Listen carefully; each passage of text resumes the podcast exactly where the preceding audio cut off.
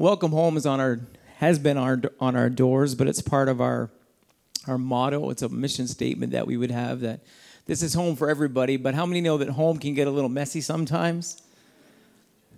Home can have struggles, and home can have challenges, and home can have the enemy fighting against it, and home can have us fighting one another. We might as well just get real right away. But first, before we were ever a church, God called us into our families and in our homes, and we're first called to be priests of our homes. That's the first sanctuary that we are a part of. But that sanctuary can get messy and emotional and out of order and challenging. But God didn't leave us just kind of hanging out there in the middle of nowhere. God is very explicit with instructions to the. How many know that God talks to us about family? Just right away. Let's just talk about, husbands, love your wives. There's an instruction for family. Fathers, don't provoke your children to wrath. There's some good instruction for family. Honor your parents. Honor your mother, your father. Honor your parents. There's instruction for family. It's not good for man to be alone. And all the wives said, amen. But along with all those things, there's challenges that we've observed, and we obviously can't unpack every challenge that comes with family. But I think that there are some points, some high points, some recommendations that we can give, some folks that we've watched walk some difficult roads, some folks that we've observed that do this well. We didn't have any trouble finding people that knew what it was like to live this life we call living for God in our families. And so we're thanking everybody in advance for taking part in our forum this morning. And one of the first things that we like to talk about today, we've asked Emily and Ryan Hennessy to come and join us on the platform. We know them as parents to Clara and Elena, and she is daughter to our pastor. The Hennessys are a strong family in our church congregation, very supportive, very helpful, and we're grateful for both Emily and Ryan and the history that they have, but also that they've embraced life in their own way. She's Andy, the apes handler. She's also worked in our children's ministry department. Ryan is a keystone in our music ministry department, and they've come and agreed to talk with us this morning about a very difficult season that they've had in their lives, in their journey together. And I remember that before we came to Fredericton, I was reading a book called Life's Little Instruction Booklet. It's about this big. It's about, it's not a huge book, but I remember reading through that. And one of the quotes that was in that book was simply this: never ask a childless person when they're going to have children. And at first I kind of was like, what? Because how many have heard people say that? When are you guys going to have kids? It's about time for you to have some. We've all heard that, but that can be you can unpack a whole world of pain with that single question for someone that's walking through a very difficult season in their life. And so we know that Emily and Ryan have walked that challenge. And I'm just going to get this podium out of the way, get my notes. Going to get the remote that's on my table right there, Pastor Matt.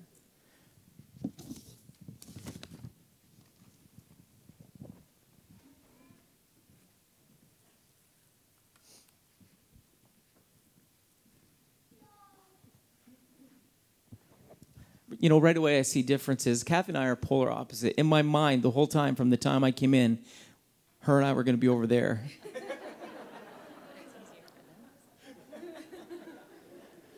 I'm totally thrown off. I don't even know how I'm going to proceed. I guess I'll proceed by being quiet. Emily and Ryan, thanks for helping us today, and I know that you've prepared, so could you help us talk a little bit about that challenge that you folks face? We waited 3 years for just our little backstory. We waited 3 years for Clara. She's our oldest. And that 3-year wait included a miscarriage. And I know a lot of people who haven't walked this road, they often I think we can all understand not wanting to wait for something that we truly desire. And a child, of course, is something that so many married couples desire. So that part is not often difficult to understand, but sometimes the loss of a pregnancy, especially early on, people don't understand, why is that a thing? And the best way I heard it explained was that the moment you find out you are a parent, the moment you find out you're expecting, you change. Your identity changes to mom or dad, and it's in that moment. And to lose it, there's the grief.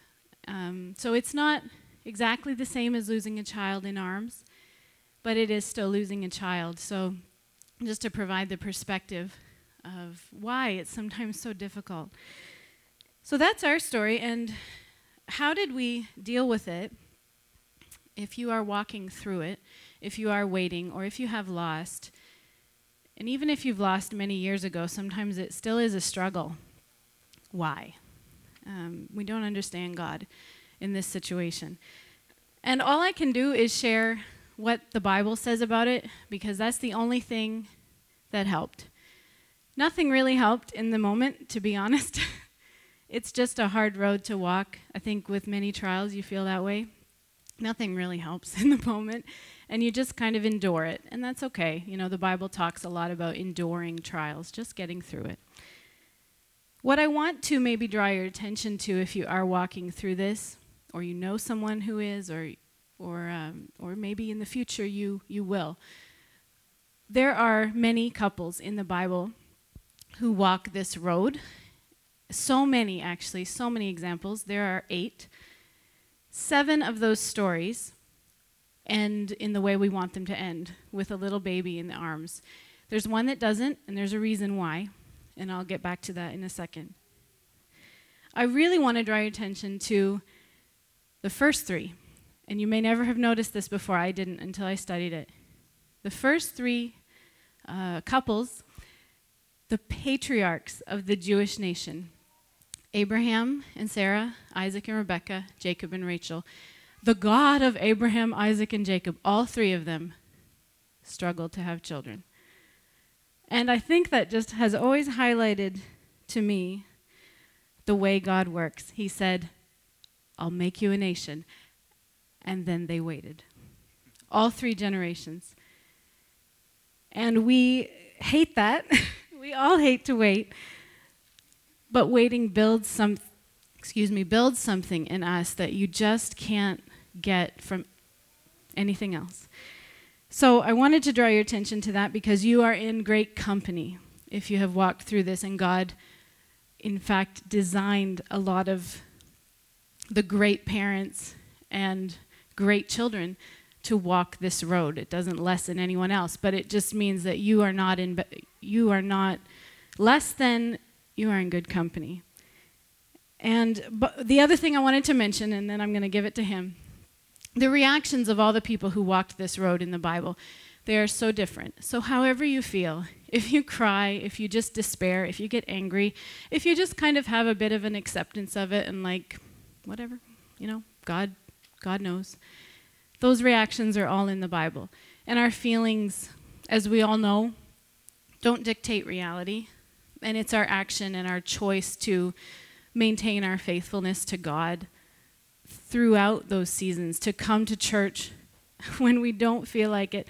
I felt, to be transparent, like such a fraud during those years. I would come up here and I would sing, and I hardly believed a word. And I don't mean that, you know, but I think we've all been there, where we come and we're doing it, but we don't feel it, right? We just don't have it on the inside.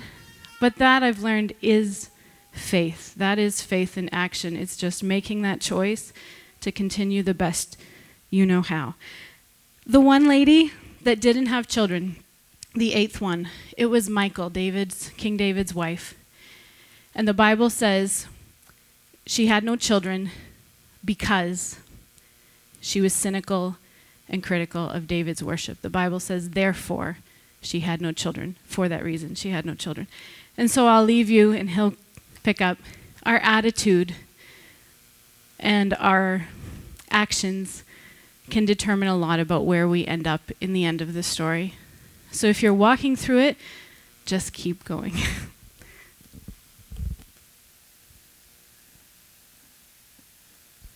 But very well said. When you go through something like this, the man sometimes gets forgotten because, you know, it's kind of mom. Like, mom is dealing with all the physical, all of the mental, all of the hormonal issues that come along with just dealing with pregnancy, and then miscarriage gets piled on top of that. It's difficult. But the man is there too. And you just kind of wonder why. Like, why did this happen? Why did I have to go through that? And there are three main things that stood out to me as I was thinking about this. And I wasn't going to come up here, and I think the Lord said, no, you need to. So I'm just trying to help somebody. There are three things that changed in me because I went through this. The first one, just a greater appreciation for just how awesome kids are, and having kids, and the value of a child. I always wanted kids, and probably thought I was going to have kids, but just even more so, I'm more appreciative now of how awesome kids are and how much of a blessing they are and a heritage of the Lord. So, the second thing, the Lord kind of gave me a greater capacity for having compassion for people who are going through. Initially, this kind of thing, you know, going through a miscarriage, because we spent a good 11 months wondering, you know, are we going to have to go see a doctor? And we didn't in the end, but the struggle was there too. And that's where God grew in me a compassion for others who are also going through that, and not just that, but anything at all, cancer, family troubles at home, trouble in the job, anything. Like, God grew that in me. And one of the things that was really stood out to me during that time is just the family of God is amazing. There are so many people that came up to us, encouraged us, whether or not they knew what we were going through, what word spoken in a service, like it just was right at me. All those kinds of things happen over and over. And through God's people. God uses his people. Every one of us are used to do that, whether you realize it or not. And it's so much appreciated. And the third thing, which I think is so relevant right now, God gave me a clear victory over fear. I don't know if anyone's been there. I know. Oh, I shouldn't say that. I know people here have been there. Psalms 91, I will not be afraid of the terror by night. I think I met that. And one day in our house, it was just tough. It was soon after we lost. And it was like I can only describe it as a dark cloud just hovering over the house. And you just feel hopeless and helpless. You can't do anything. There's nothing to do. I'm supposed to be the rock family, but there's nothing I can do. So I did the only thing I knew to do, which is I went to pray.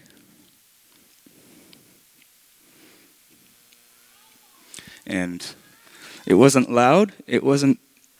I just knelt at my couch and prayed, and God met me there.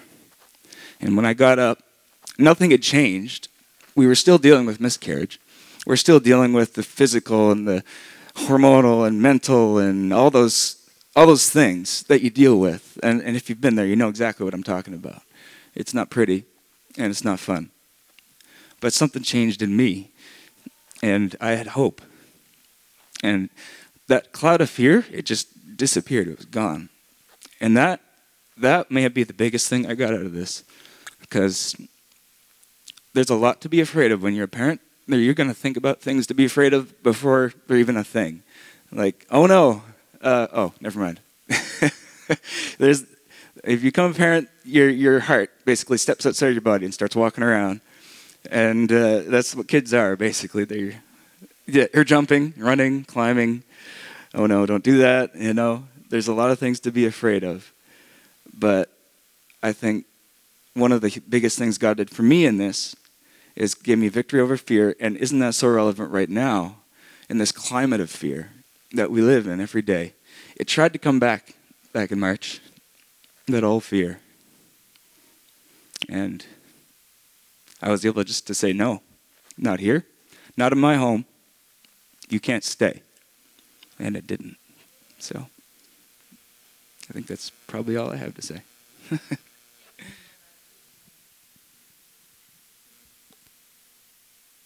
I'm not used to turning my mic on. Thank you so much, Ryan and Emily. And I think we need to take a minute and just lift our hands. I really feel the Lord here right now. And I know there are people that have walked the road that they walked. I talked to someone this week who walked that road for 10 years. And you don't know what the person beside you is battling, what they're going through, or even maybe, like Ryan said, how they're dealing with fear. So as Ryan and Emily take their seat and our next guests come forward, could we just take a minute and lift our hands and give whatever it is that you're battling with to God? The Lord is here to help us this morning. Jesus, we love you today. We're so thankful for your presence that's here. God, we know there's no season of life that we walk through that you are not with us, to deliver us, to help us, to be our strength. You are our present help in time of trouble. And we thank you for your help that we feel in this service today. Continue to guide us, Jesus, we pray. Our next guests, as they're coming, Pastor Mike and Kathy Hennessy, staying. We didn't intend to stay on the Hennessy family, but it just kind of happened that way. They're, of course, much loved by our church. They have served for several years in various roles, including youth ministry. Some of you might not remember, but Pastor Mike was youth pastor here for a while, children's ministry, music ministry, outreach, and most recently, as we all know, they have become founding pastors, church planters in the town of Oromocto. We're so excited about that. In their spare time, they've both managed to earn their master's degrees. Kathy, in their spare time. Kathy in education, Pastor Mike in counseling, of course. He also has his own practice. That's a big deal. Oh, and they also have children, two beautiful children, as we can see here, Sarah and David. And we're just so blessed that they might be in Oromocto, but they're always going to be part of CCC. So we have a couple of questions, and we're just going to let them roll with it however they want to do that. We've had several questions come in, and we just tried to condense them. First question we want to ask is, how do you go about planting seeds of faith in your young children? I was just told to start. So, first of all, I think I want to make the point that I think to put somebody's mind at ease this morning that parenting is not something you can do perfectly. There are no perfect parents, and every child is different, every family dynamic is different, and to learn to accept who you are as a parent, both with our strengths and our weaknesses, is the first step to moving forward as parents, I think. And so... Yeah, just one word with that. Early on when we had David, Mike told me something, and that really changed my way of thinking. And he said, comparison is a thief of joy. And sometimes, like, it's easy as a parent to look at other kids or other families and feel like, wow, like they have it all together. And, you know, you know that, you know, your kid just threw a tantrum or something happened. But really, like, not comparing ourselves and not comparing our kids is really something that brings back the joy in how we see our kids and how we see ourselves as parents.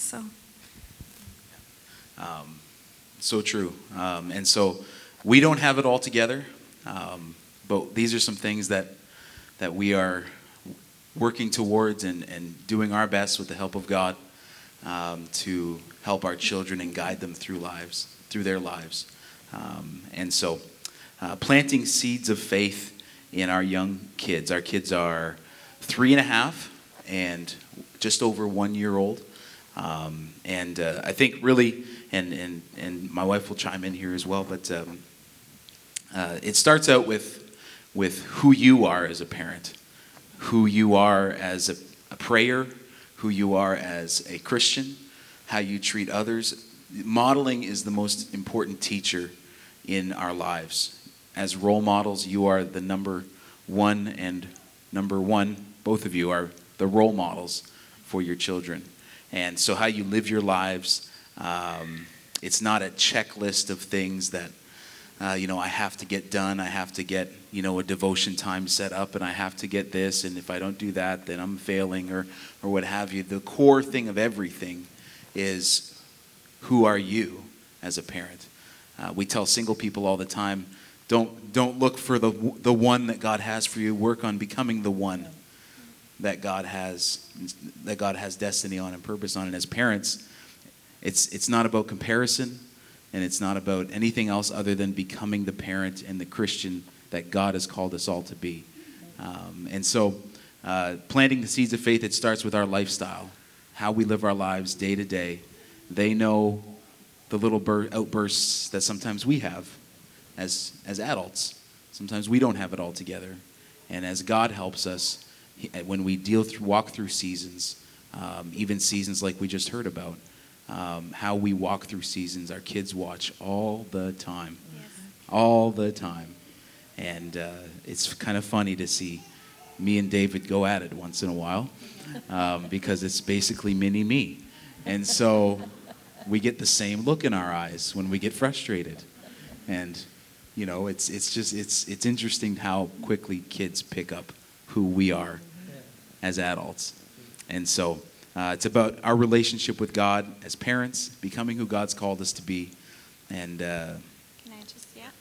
So I'm a stay-home mom, so I spend all my time with my kids. So, of course, they see everything. They know when I'm impatient, and they know when I am being very patient at the moment. So get your act together before I get to the impatient part. But no, one of the things that I had to learn early on was, how was I going to spend my time with God every day and have to take care of my kids too. And so I decided that, I'm just going to train them to be comfortable with me doing my devotions in the morning. So, of course your kids want to have your attention, but even experts say that it's so important that kids learn how to play on their own and not always be craving for adult attention. And so it took a little bit of time of doing, but when I'm reading my Bible and when I'm praying, my kids are playing on the floor. And they know that this is part of every day, the morning routine. And they know that when I'm all done, then I'm going to have time to play with them. And I do this because I need it personally, and I know as well that my kids see what's important to me, and one day they'll want to do what I'm doing too.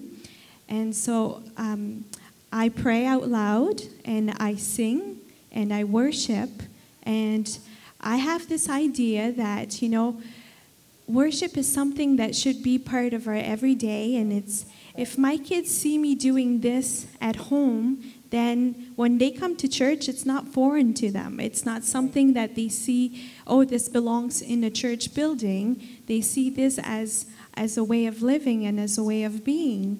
And sometimes, they'll hear me pray prayers that are emotional, and sometimes it's, a prayer of rejoicing. But all of that, they're included in that, and sometimes David will start singing too, and sometimes he'll start dancing, and it's all part of it, right? It's authentic, it's real. So, and that's what I really want my kids to get the real relationship with God, not a religion, not a something that they do to check the box or to feel like, I'm doing what I'm supposed to do, but really to get to know God and to allow God to transform you and to make you like Him. So, yeah. So this one may be, I'm not sure how much time we want to spend on it, but how do you deal with technology? Your kids are still a little bit small, but I'm sure you have ideas about how you're going to deal with it. Maybe help us with that. Sure, yeah. Technology is inescapable in our current society, unless you just move into the woods and go off grid and I don't know how. Anyways, I don't think anybody wants to do that. Technology and how do we deal with technology and young kids? It is a part of our lives, obviously. We have cell phones, smartphones. There are things, like children's shows, things that teach good values and those sorts of things that David is starting to really, pay attention to, right? Technology is not evil. It's a tool. Technology is a tool, and how we use that tool in our lives is what's the most important thing. When it comes to young children, we set a lot of boundaries around it. Very limited, time as far as what would we allow a child to sit in front of a screen for. Stats can tell you, some of the best practices. You can Google them around how much time a young child should spend in front of a screen. The boundaries around technology are so important because I deal with some of the impacts of the lack of boundaries around technology in teenagers that I work with. You mentioned that I work as a counselor in certain capacities. So statistics would show us, and the latest statistics that I know of are from 2017, and we're in 2020, and we've gone through COVID and all of this. So currently we are on the verge of the greatest mental health crisis ever in this generation, and it is tied directly into technology and the use of technology or the misuse of technology. The rise of the smartphone has put a screen in every little hand, even in grade 3 or even younger. And that screen has become the obsession for our kids. And I'm going to say some things that are a little bit probably challenging to our culture, but it's important, I think, because our kids are too important and too valuable to sit in front of a screen and let them waste away. I'll say that again. Our kids are too valuable to sit them in front of a screen and let them waste away. There's a client that I work with right now. This individual is in front of a screen. His longest FaceTime call was 29 hours. Went to sleep with his phone and on a FaceTime call. 14 plus hours a day, every day, on a phone, Snapchatting, TikTok, Facebook. Not so much Facebook, actually, because the younger generation thinks that's for the grandparents. Instagram, all these different tools and things that are coming out now. And Psalm 101 verse 3 says that, I will set no wicked thing before mine eyes. I hate the work of them that turn aside. It shall not cleave to me. And this is a decision that the psalmist made about choice. I will not set any wicked thing before mine eyes. And the challenge of not setting any boundaries in our children's technology use is they don't have the choice of whether or not wickedness is going to come before their eyes. They don't have that choice for a couple of reasons. One, they just are ignorant, right, of what is evil, what is not. Some curiosity killed the cat, they say, right? Well, curiosity leads children into avenues on the internet that are very scary.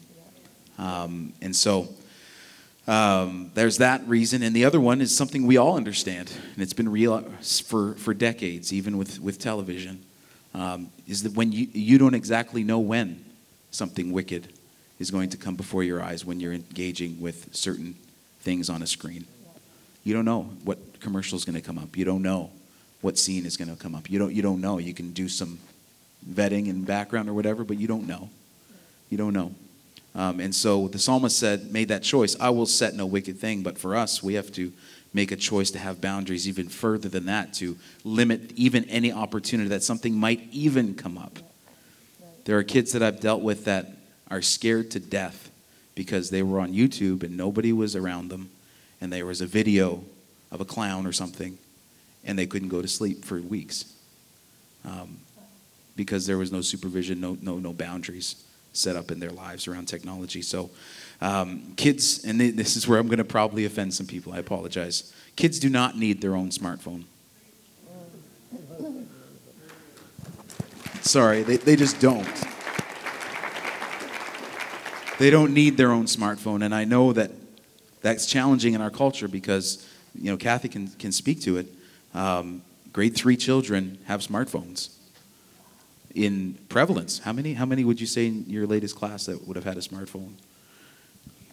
It's been 5 years. It's been 5 years. And it's probably gotten even more common since, right? So when you see kids, 20, 30% of kids in grade 3 with a smartphone, it's probably 50, 60 now, because the boundaries around technology are being just totally destroyed in our culture and our society. And in addition to all of that, they don't need their own device just strictly for them. They also do need supervision at all times when they're in front of a screen. Screens should be visible in open spaces, and it used to be that was just the computer in the house, but now it's every tablet, phone, Xbox. Thank you, Pastor. PS4, PS5. He's a few years behind, but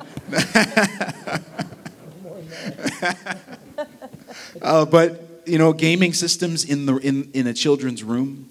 That's a recipe for disaster. It's an open door for bullying. It's an open door for language issues. There's an open door for just so much negativity. And I think for a positive thing for our family's well-being is to turn off the internet at some point. You don't have to target a child. If you're thinking about, okay, how am I going to change my life? Because I've let something go maybe a little bit further than I felt was healthy, but I didn't know how to backtrack. This is just a strategy that might help is frame it within your family's well-being, including you as a parent. You know, in order for us as parents to be well, our kids shouldn't see us on our phones 14 hours a day either. And so to expect our kids not to be obsessed with technology when we're obsessed with technology is you know, in the old days it was don't smoke and the parents would smoke, right? Well, it's the same thing. Today, don't be obsessed with your phone or with the screen or with the latest Netflix show or whatever, and then try and guide your kid not to be. It just doesn't work that way. Like we said before at the beginning, modeling is the most important thing. And so that's what we're trying to do as parents. I mean, our kids are 3.5 and 1, so we're not that far down the road on that, but these are things that I've seen just in practice. In professional practice, that some things that might help in setting a time. Turn off the internet, please. Don't let your phone go into bedrooms or any bedroom. Like any kid have their phone in bed with them. That's going to destroy their sleep patterns. It's going to destroy their health and well-being. And I'm probably taking way too long. Okay. I apologize. But sleep. These phones just destroy our kids' sleep. This technology, having screens in the room. It just destroys sleep patterns, which disrupts brain function and our human development, and the snowball gets going downhill awful quickly. And so it's up to us as parents to set limitations, to set boundaries, and to be intentional. You notice I have the latest edition of the tablet. It's a moleskin. It's got this thing called paper in it. It works great. What was that? How's the battery life? Battery never dies. Battery never dies. So just some things to keep in mind, and I hope again that I wasn't too strong with some of that, but I just wanted to be very upfront and honest with everyone. And we're not perfect as parents. We certain days, David's probably watched a little more than would be healthy, as far as whatever Daniel Tiger Neighborhood or Mr. Rogers or whatever. Yeah, all these different things, but we do our best and endeavor to strive to do what's best for our kids, and that's what's important, is to do our best as parents, and with God's help, they'll be blessed. So, thank you so much, Pastor Mike and Kathy, and that's very valuable input. Like he mentioned, he deals with this every day. He has seen the challenges that come from homes where these things are not implemented. And you might be sitting here thinking, oh no, I've done it all wrong. You know, we've all made mistakes. None of us do everything perfect, but you can start today. That's the great thing. Today's a brand new day. Can I jump in there too? Yes. The phrase that helps me so much is that, because I make mistakes every day. But when I know better, I can do better. That's right. And that's the thing that helps me a lot. Is absolutely. That things that I've learned today, I didn't know yesterday. So I'm not going to beat myself up because I was ignorant yesterday. Yeah. But now that I have new knowledge, then I can be better. So. Absolutely. Thank you so much, Pastor Mike and Kathy. I'm going to hand the mic to you. All right. They have one more question, but we're running. I know we're getting near the magic 12 o'clock. And we still have a few other guests. We get 10 minutes, and everyone at 12 o'clock, everybody just checks out. It's unbelievable. You check your smartphone for the time because there's no clock. No. Anyhow, in 1 minute or less, how do you keep your marriage strong while raising a young family? Sorry, I was ready to leave. You'll have to watch this one. So yes, well, I think, it's thinking long term. Your kids are very important to you, and my kids are super important to me. But at the end of the road, it's going to be Mike and I. So it's very important that we don't live two parallel lives, but that our lives intertwine and that we take care of each other and that we prioritize each other and that, we still work together to have the right priorities, about God and having your spouse and then your kids. So one of the things that Mike and I do is that we still have date nights, and it can look very different for every family, but we're blessed that our Mike's parents come over and spend time with the grandkids, and that gives us time for just the two of us. And it's hard sometimes to take time away from your kids, but it's also necessary because, you need to be able to have attention on one another and not have all the distractions that comes with the kids. So I think, spending time, making time for each other and keeping your interests on each other and simple things like asking, how was your day? And being interested in what happens in your partner's life, so that you care and you show that you care too. So,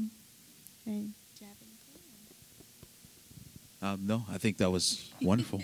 I love date night, so we have a lot of fun. I do too. And it's important to keep showing a continual interest in your spouse. It's easy to get tired. And it's easy to have the kids monopolize your thinking and your time, but always making time and having open conversations and pursuing your spouse. The most important thing, again, because you're modeling God to your kids. So awesome. Could you show a hand clap of appreciation to Pastor Mike? Our next guest flies a little bit under the radar. She's a bit of a stealth bomber at CCC, but a very powerful force. Sister Darlene, would you join us on the platform? And if you haven't had an opportunity to meet this lady, she's been a wonderful mom. She's a wonderful daughter. We've observed that. She's also very busy in her business life. She's very active, has a very active career. And it's our privilege to have her as a part of CCC. Now you'll notice we use this phrase, one of these things is not like the other. But she's here alone today because she's going to identify and communicate with us for a few minutes about some of the challenges of being single. I think are you UPBI alumni? Yes. UPBI alumni. Would you welcome her to our platform?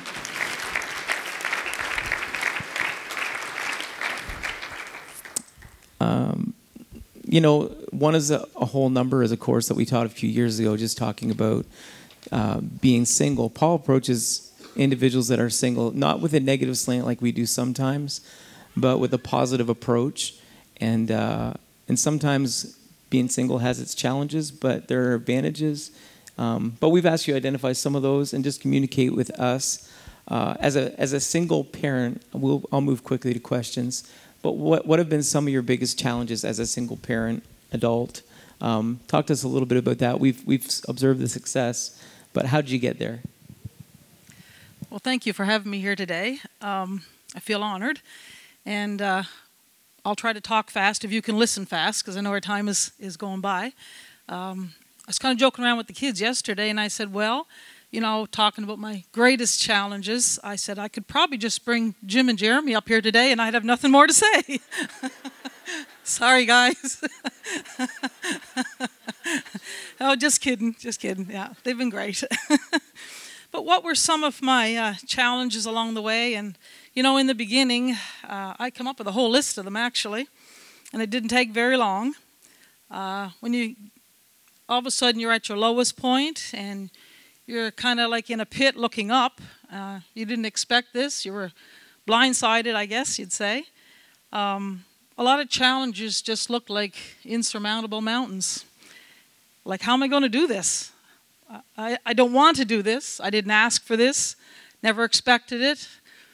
How am I going to raise these three boys alone? How am I going to do it financially? There was just question after question. And I come to the conclusion one day that, you know, my greatest challenge is going to be how am I going to overcome this? I'm not going to stay defeated. I'm going to move on. I'm going to come out of this pit, and I'm going to raise these three boys to the best of my ability. And I'm here today not to declare that I had any great talents or abilities to do that, but I give all the praise and glory to God today. Thank you, Jesus. So first of all, I had to accept the reality. I came to a point that I have to help myself, or I'm never going to help these kids, never going to raise these three boys, if I'm going to stay in an emotional mess all the time. So I decided I've got to become positive, put all the negative thoughts and worries and frustrations and whatever aside, and just become positive for God. I had to accept the reality, then I had to start dealing with the reality. You know, and Emily mentioned it this morning, your attitude makes such a difference in the way you look at things, the way you deal with things, and the way you handle your challenges. You could choose to stay in the pit, and you can give yourself a pity party. You can say, I can't do this, and you can just continually stay in that pit, but you're just digging a deeper and a deeper and a deeper hole, and it just gets darker and darker.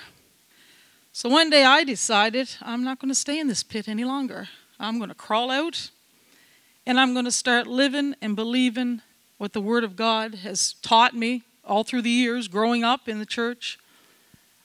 I got to start hanging on to some promises now and believe them.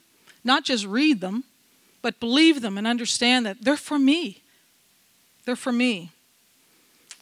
And some days you feel like Paul, you know, you've been persecuted. But then he said, I'm not forsaken. God will never forsake you. And I don't know if I'm speaking to somebody today that's walking through this valley. God will not forsake you. He will always be there. And Paul said, I get cast down, but I'm not destroyed. I'm not destroyed. So the Word told me that when my heart was overwhelmed, lead me to the rock that is higher than I. And I decided one day to come out of that pit and stand on that solid rock, which is Christ Jesus. It didn't matter after that, because my feet were planted on that rock. It didn't matter after that how fierce the storm got, how high the waves crashed in, how strong the winds blew, how many challenges that I had to face today, tomorrow, next week, next month, or next year. I'm anchored now, I'm secure, and I've got God on my side. So I dealt with that reality, and then finally I had to move forward in the reality. You know, life happens. Sometimes you have no control over it, but you have to live in the reality now. You've got to move forward. Can't stay here. I've got to move forward.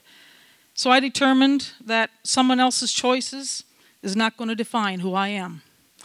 Someone else's choices is not going to determine my destiny, because I've got God on my side now. I don't have to worry. Yeah, you face oppositions. You face a lot of challenges, but when you've got God on your side, you don't have to worry anymore. So I told the devil that day, you can shatter my dreams. You can take my houses and my lands. You can take my financial stability. But you can't take my faith. And you're not having my kids.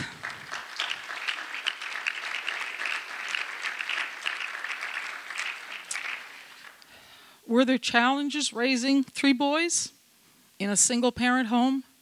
Sure, absolutely. But you know, the best way I found to overcome any challenge that I had to face raising my kids alone, and the best thing that you can do for your kids is keep them in the church. The church is your lifeline. From here on out, the church is your life. It's your haven. It's your shelter. It's your safe place. You know, you'll never have a chance to do it alone. You've only got one chance to raise your kids. You can't wait for 15 years and say, oh, I wish I had done something different. But you only got this one chance. So what did I do? I kept them in the church. When the doors were open, we were there. Sunday morning, Sunday night, Wednesday night. Sometimes you can feel, well, you know, you're alone, and there's a lot of responsibilities in raising your family yourself. And, you know, at the end of the day, you can feel tired and, you know, sometimes discouraged. It's like, well, I'll just stay home tonight. You know, it's a lot to get them there and get back home again. But you need to have them in the church. And you can say, well, it's just prayer tonight. I'll stay home. No, that's the most important service to get your kids in is prayer meeting. So we went and out west for a while. When we moved out west, we had to travel an hour one way to church, but we were there every Sunday morning, every Sunday night, Wednesday night, youth night. I enrolled them in camps, youth retreats. And you might say, well, didn't that cost a lot? You know, you're single and finances are rough. But, you know, I stood on that promise that you put God first in your home. He promises to meet all your needs. We've never gone without. Those boys never starved. They could eat a lot, but they never starved. So your challenges, like I say, they can be insurmountable mountains when you're starting out on this journey and in that valley. But they will fade and they will diminish when God is in control. Thank you.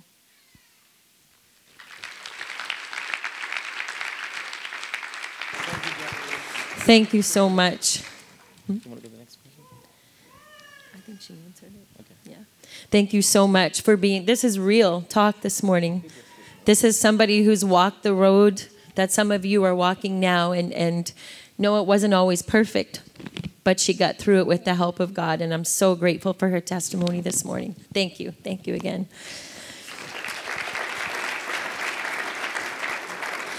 We're going to ask our next guest to come, our last guest, and then we are going to wrap things up. If you're wondering about dinner, you will get it, I promise. Brother and Sister Jonathan McNair.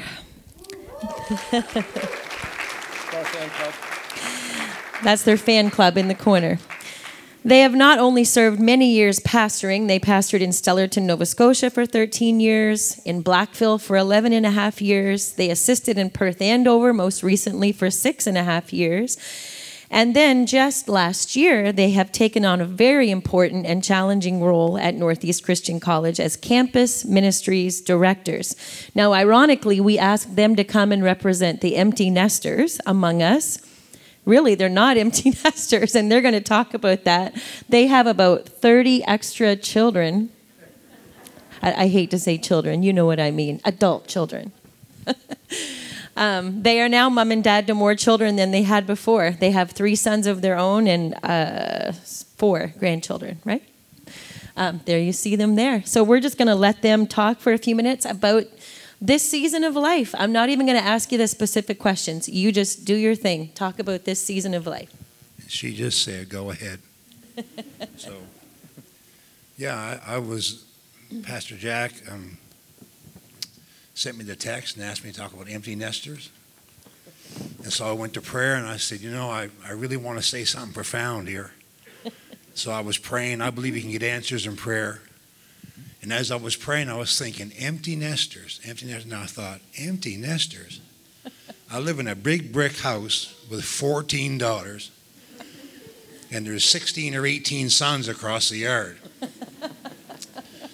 What have I got to say about empty nesters? Well, you know, if I was going to say anything about the season of life that we are in, and I am privileged to be at the Bible school, and I thank God for this. My ministry is there at this particular time, but I think I wrote this down, that Part of what keeps us going in these years are the good decisions we made in early years.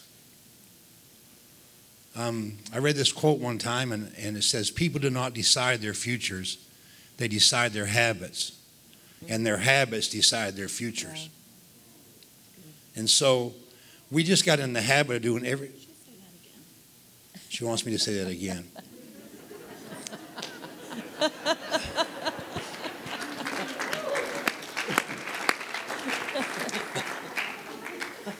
I told her this morning, I said, I'm just going to give the mic to you and sit there and say, yes, dear, yes, dear, yes, dear, yes, dear. That's a good habit. That's a good habit I learned a long while ago. Just keep saying, yes, dear. So people do not decide their futures, they decide their habits. And their habits decide their futures. And we made a decision a long while ago that next to our relationship with God, one of our top priorities was going to be, for the rest of our lives together, we were going to protect each other. Mm. And my number one thing that I do to protect my wife, please hear me, is I pray for her every day.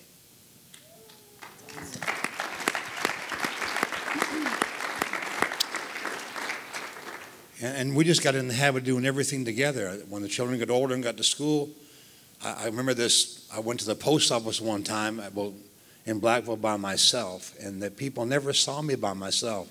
If they saw me, they saw her, and if they saw her, they saw me. Mm-hmm. And so I went in. She had the flu, and she was sick in bed. And I went to the mail by myself, and the mail lady said to me, what's wrong? And I said, what do you mean, what's wrong? She said, where's your wife? Your wife is always with you, but we just got in the habit of doing everything together. And I want to tell you, we are enjoying this Fixer-Upper series by Pastor Woodward. Inadvertently, we were doing some things right and didn't even maybe know it. You know, a good foundation of forgiveness. It's one thing I got to say is that we do cross each other from time to time. That is true. Say that again. Say that again. Okay. We do cross each other from time to time. But we always make it a habit to make sure there's nothing between us. And so we got the foundation of this relationship, like Pastor Woodward was teaching, and I'm not going to reteach the series. You need to go buy it if it goes on sale and just watch it 2 or 3 times. But it's just foundation, covenant. We're in a covenant together here. We're going to do everything we can to protect that covenant. And we believe in covering. We believe in having people that speak into our lives and cover us with prayer and with anointing, and I thank God for that. And so, but we just got used to doing things together, and everywhere we go, we try to go together. And that's a little challenging right now because in her role that she's in and the role that I'm in. But I just want to say this, that empty nesters, and I'm going to let her speak.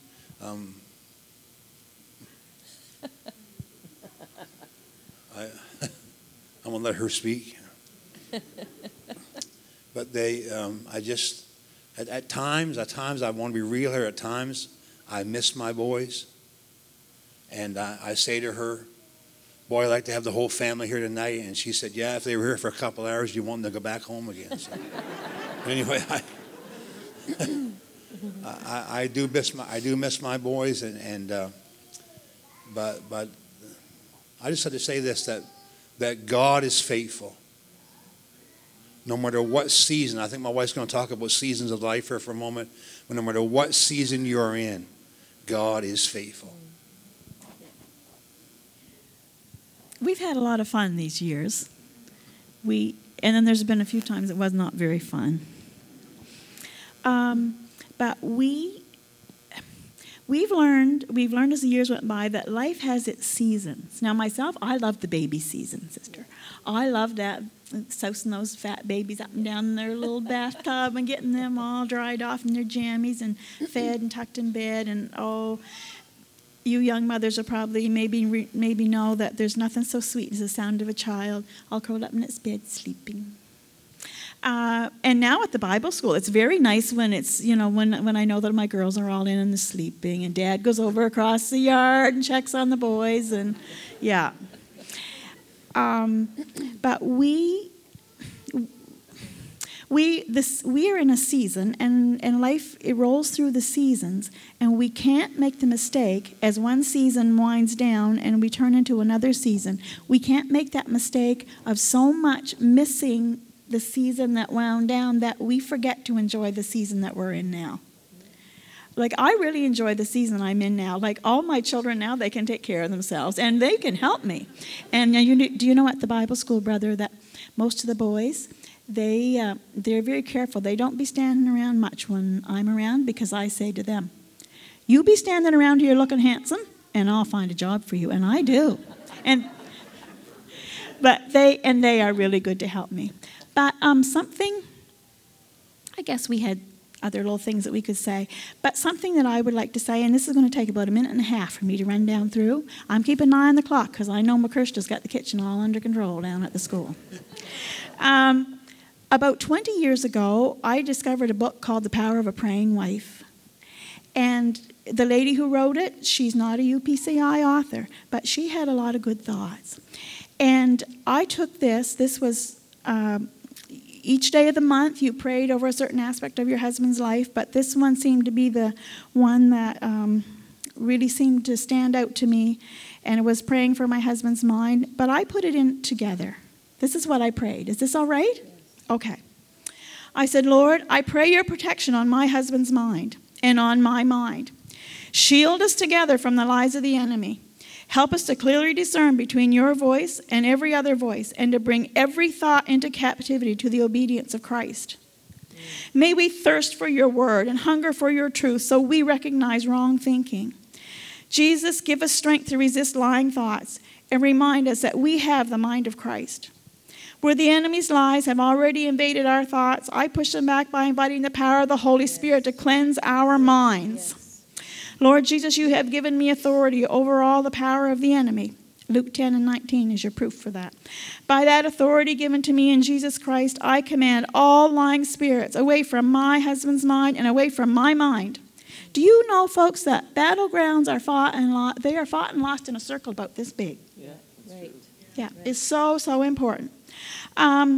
By that authority given to me in Jesus Christ, I command all lying spirits away from my husband's mind and my mind. And I proclaim that God has given Jonathan Brent McNair a sound mind and Denise Mary McNair a sound mind, that we will not entertain confusion, but we will live in clarity. And we will not be tormented with impure, evil, negative, or sinful thoughts, but we will be transformed by the renewing of our minds, that we may prove what is that good and acceptable and perfect will of God. Enable us to be strong in the Lord and in the power of your might. Help us, Lord Jesus, to be anxious for nothing, but in everything, by prayer and supplication, with thanksgiving, let our requests be made known to you. And may your peace, which surpasses all understanding, guard our hearts and minds through Christ Jesus. And finally, whatsoever things are true, noble, just, pure, lovely, of a good report, having virtue or anything praiseworthy, let us think on these things. For God has not given us a spirit of fear, but of power and of love and of a sound mind. Ephesians 4 and 23 says to be renewed in the spirit of our mind. 1 Peter 4 and 1 says, arm yourself likewise with the same mind. We can do this. Yeah. Arm ourselves likewise with the same mind. 2 Thessalonians 2 and 2, that we be not soon shaken in mind or troubled. James 1 and 5, the Lord said if we needed wisdom, we can ask for it, and he's going to give us liberally. Yes. And,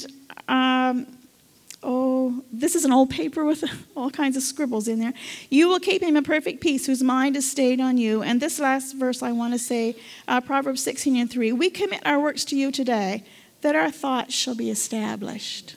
So I think if we keep our minds on the right track, the whole rest of us is going to follow along. Absolutely. Yes. Absolutely. And I love this season of life as well. I enjoy it greatly. Thank you so much. Brother and Sister McNair, could you give them a hand? And I am going to move very quickly. For time's sake, I want to give my husband time to wrap this up, but I just had a few quick comments that I wanted to give you from my heart as a wife, as a mom, but as someone who was single at one time. My three big pieces of advice would be get on your knees and stay on your knees. She already said it. It's been a thread this morning. If you are a person of prayer, there is not a situation you will face that you cannot overcome, period. If you are a person of prayer and you stay connected to your life source, you will make it through whatever you're going through, even COVID-19. We got this. Number two, guard your home. If you're a single person, if you're a married person, if you have children, if you're an empty nester, guard your home. The world is toxic. In the last 5 years, it has become so much more. It's like there's an accelerator, and we're just speeding into an oblivion. When our son was in high school, it was notably different from when our daughter was in high school. He had teachers who openly ridiculed him for his faith. That should not be happening. It happens. So when your children go out into the world, you need to pray covering over them. You need to stand watch at the door of your home and guard your home, whether you're alone in it or whether you have children, just you and your husband, guard it. It should be a sanctuary where Jesus is Lord, where his spirit dwells, and where he doesn't feel like he's not welcome.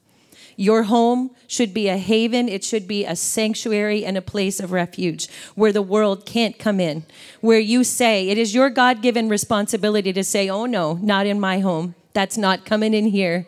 Stand guard over your home, plead the blood over your home, and keep the world out.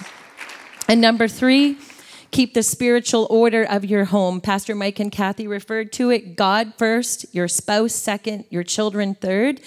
And there are times when that gets jumbled up. When they're babies, of course, they need you. But homes where that order is out of order, I've seen homes where kids come even before God, and that brings chaos into the home.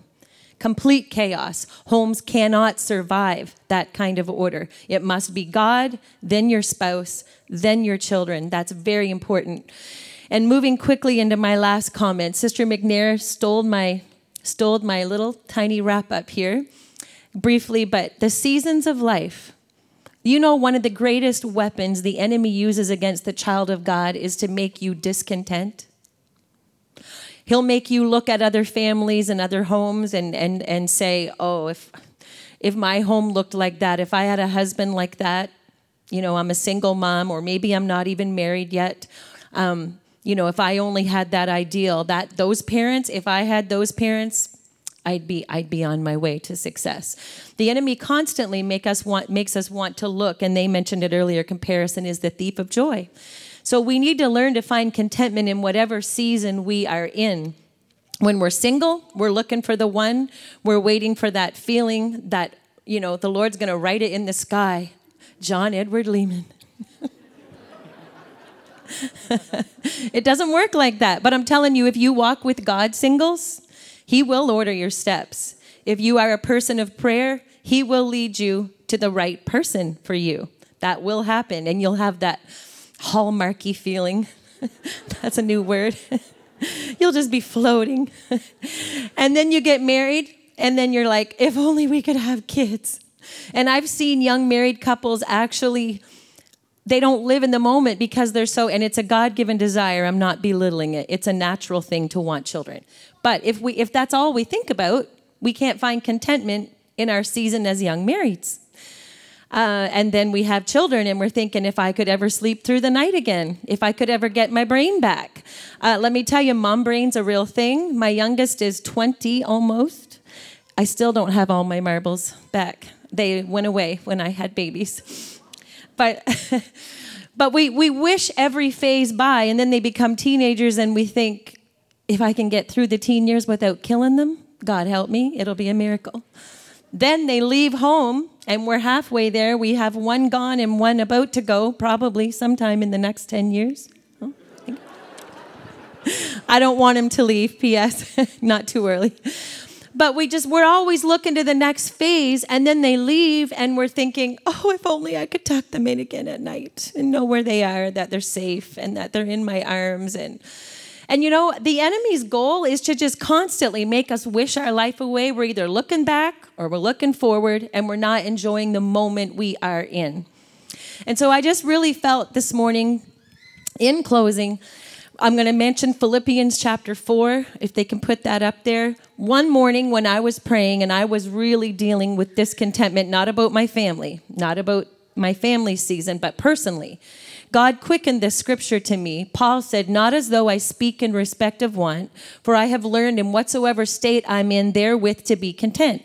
I know both how to be abased and I know how to abound. Everywhere and in all things I am instructed both to be full and to be hungry, both to abound and to suffer need. And then the next verse says, I can do all things through Christ, which we love to quote that verse. But you know, the secret to being able to do all things and endure your season that you're in is to learn contentment. And so whatever season you're in, I beg of you, thrive. Be your best for God. Ask God to help you every day, sometimes every hour. God, help me to appreciate the beauty of this season, because there is something you can do for God in your season that somebody in another season can't do. God has put you in the season you're in for a reason. So whether you're single and you have maybe more time than someone with young children, whether you're an empty nester, I just want to encourage you, plug in, learn contentment, find the beauty and the joy, and give everything you can to God in your season and to your church. Amen.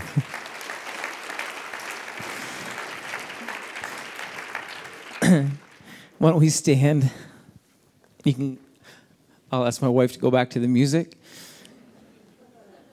Thank you so much for your patience this morning. It's very moving being up here and discussing some of these conversations with these folks. And I've literally blinked back tears, swallowed as I watched Ryan swallow lumps to discuss some of the challenges, and then as we walk through different seasons of life with all of you. It's been an emotional morning, hasn't it? Because we're emotional people. There's nothing wrong with that. We have those feelings, but the bedrock, I think, that we felt through this entire conversation this morning, 1, prayer. 2, the Word. We keep turning to the Word because it gives us the answers for the questions we don't have answers for. 3, I felt like without a doubt that we need each other in our relationships, whether that's your children, your family, your friends. But we need, finally, the other point that came through loud and clear was that we need the church. And I've mentioned already that one of the greatest struggles and challenges that we faced through COVID was because we were all disconnected. Now we had CCC members page fire up. I got on Facebook for the first time in 25 years, or however long it's been since Facebook's been around, simply for the purpose of connecting with our church family because of the huge disconnect we have. Because often, without us even realizing, the reason why God said, don't forsake the assembling of yourselves together is because he knows a whole lot about us that we don't even know about ourselves. And somehow when all of us coming together in the family of God meets the needs that we have in our family. And without you even realizing it, your testimony, your life, your worship, your praise, your persistent walk with God speaks into lives. The Bible says we're overcomers by the blood of the Lamb. We're all here because of the blood. But not just that, by the word of our testimony. And what we've heard this morning is testimonies about the fact that God can meet us right where we are. Whether we feel alone, God says, you're not alone. Every Sunday we're reminded, I'm not alone. The enemy will whisper in your ear, but you are alone. So-and-so doesn't care, blah, blah, blah. No, that's not true. In the middle of all this, we get to be a part of the family of God. And God meets every lack. God meets every need. God opens that door for us. There's a reason why God calls us out. And we come in to become the body and the bride of Christ. I'm so glad you're here with us this morning. If you are with your family, we have 1 minute. We're going to close. Would you grab the hand of your family member? If you're not with family, you can't because of social distancing required. If you're with your children, I'd just like for us to bind together as a family unit. And we're just going to pray that God would allow everything that we've talked about this morning, if it meets you where you are, And we couldn't just possibly discuss everything, so we're going to pray that God would meet whatever need we didn't help you with today. But would you just pray together with me as we get prepared to close and go to the remainder of our day? Would you ask the Lord to be with us together? Jesus, I thank you for the candid conversations that people have been willing to share with our church family this morning. And God, some of those struggles, those pains, those challenges, those real issues that we face, the fear, the struggle that we are with indefinitely with this world culture, with this world's ideas and ideals. God, I ask that the words that we've received this morning, some of them are to help us understand why we've walked through what we've walked through. Some of them are to help us go forward from this moment with a changed mentality and a changed mindset and things that we're going to do different. And God, some of it has just allowed us to understand that this season is normal, that we're not, God, that we're not alone, that we're not the only one that's ever faced that feeling, or God, we're not the only one that's ever faced that struggle, but God, we're with a group of people that have faced that and overcome that.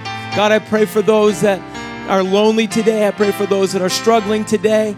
God, I ask that you would be with them. I pray that you would comfort them. But God, those tenacious words that we heard from Sister Darlene, that we've got to make our mind up that that's not where we're going to stay. God, I pray that someone will make their mind up that they're not going to stay in a pity party today, but they're going to come out of that pit. God, they're going to come out with purpose. They're going to come out on fire. They're going to come out intentionally. God, I pray a covering over our homes. I pray a covering over our marriages. I pray a covering over our children. Lord, if you would allow the plague to come on Egypt, but it wouldn't touch Israel, you can do the same for our church. You can do the same for our families, God. I pray that in the middle of this season of darkness, in the evening time, it shall be light. God, when it's darkness descending everywhere else, on everyone else, you can allow your church to be in the midst of a light-filled, purposed walk. God, I ask for that to be released on our church family. I pray that that revelation will be moved through this room. God, I pray overcoming attitudes and spirits would come into minds. I ask, God, that you would allow us, God, by the power of your word, and God, by the power of your testimony, God, by the power that's released in this room. I've sensed it flowing from the moment that I sat in that chair over there. God, your anointing is here in the room, and you came on purpose this morning because you don't want someone to leave the same way that they came. Come on, would someone just put your hands in the air for a moment and receive whatever it is that God brought to the room for you. God, we're not going to leave the same way. We're going to leave with a different perspective. We're going to leave with a different idea. This month that we've set aside to strengthen our homes and to strengthen our families, it's not just to hang on to the bitter end, but it's so that we can proceed with a purposed heart, God, with made-up minds, with vigilance. The kingdom of heaven suffereth violence, but this is what we know. The violent take it by force. God, we're marching and we're moving into your plan. We're marching and we're moving into the future. We're marching and we're moving into revival. Oh, clap hands to the Lord. Not just because we got to end every service on a high, but because we know that there's a greater one working for us. There's a greater one that's in us. Hallelujah, hallelujah. Would you just clap hands to the Lord one more time?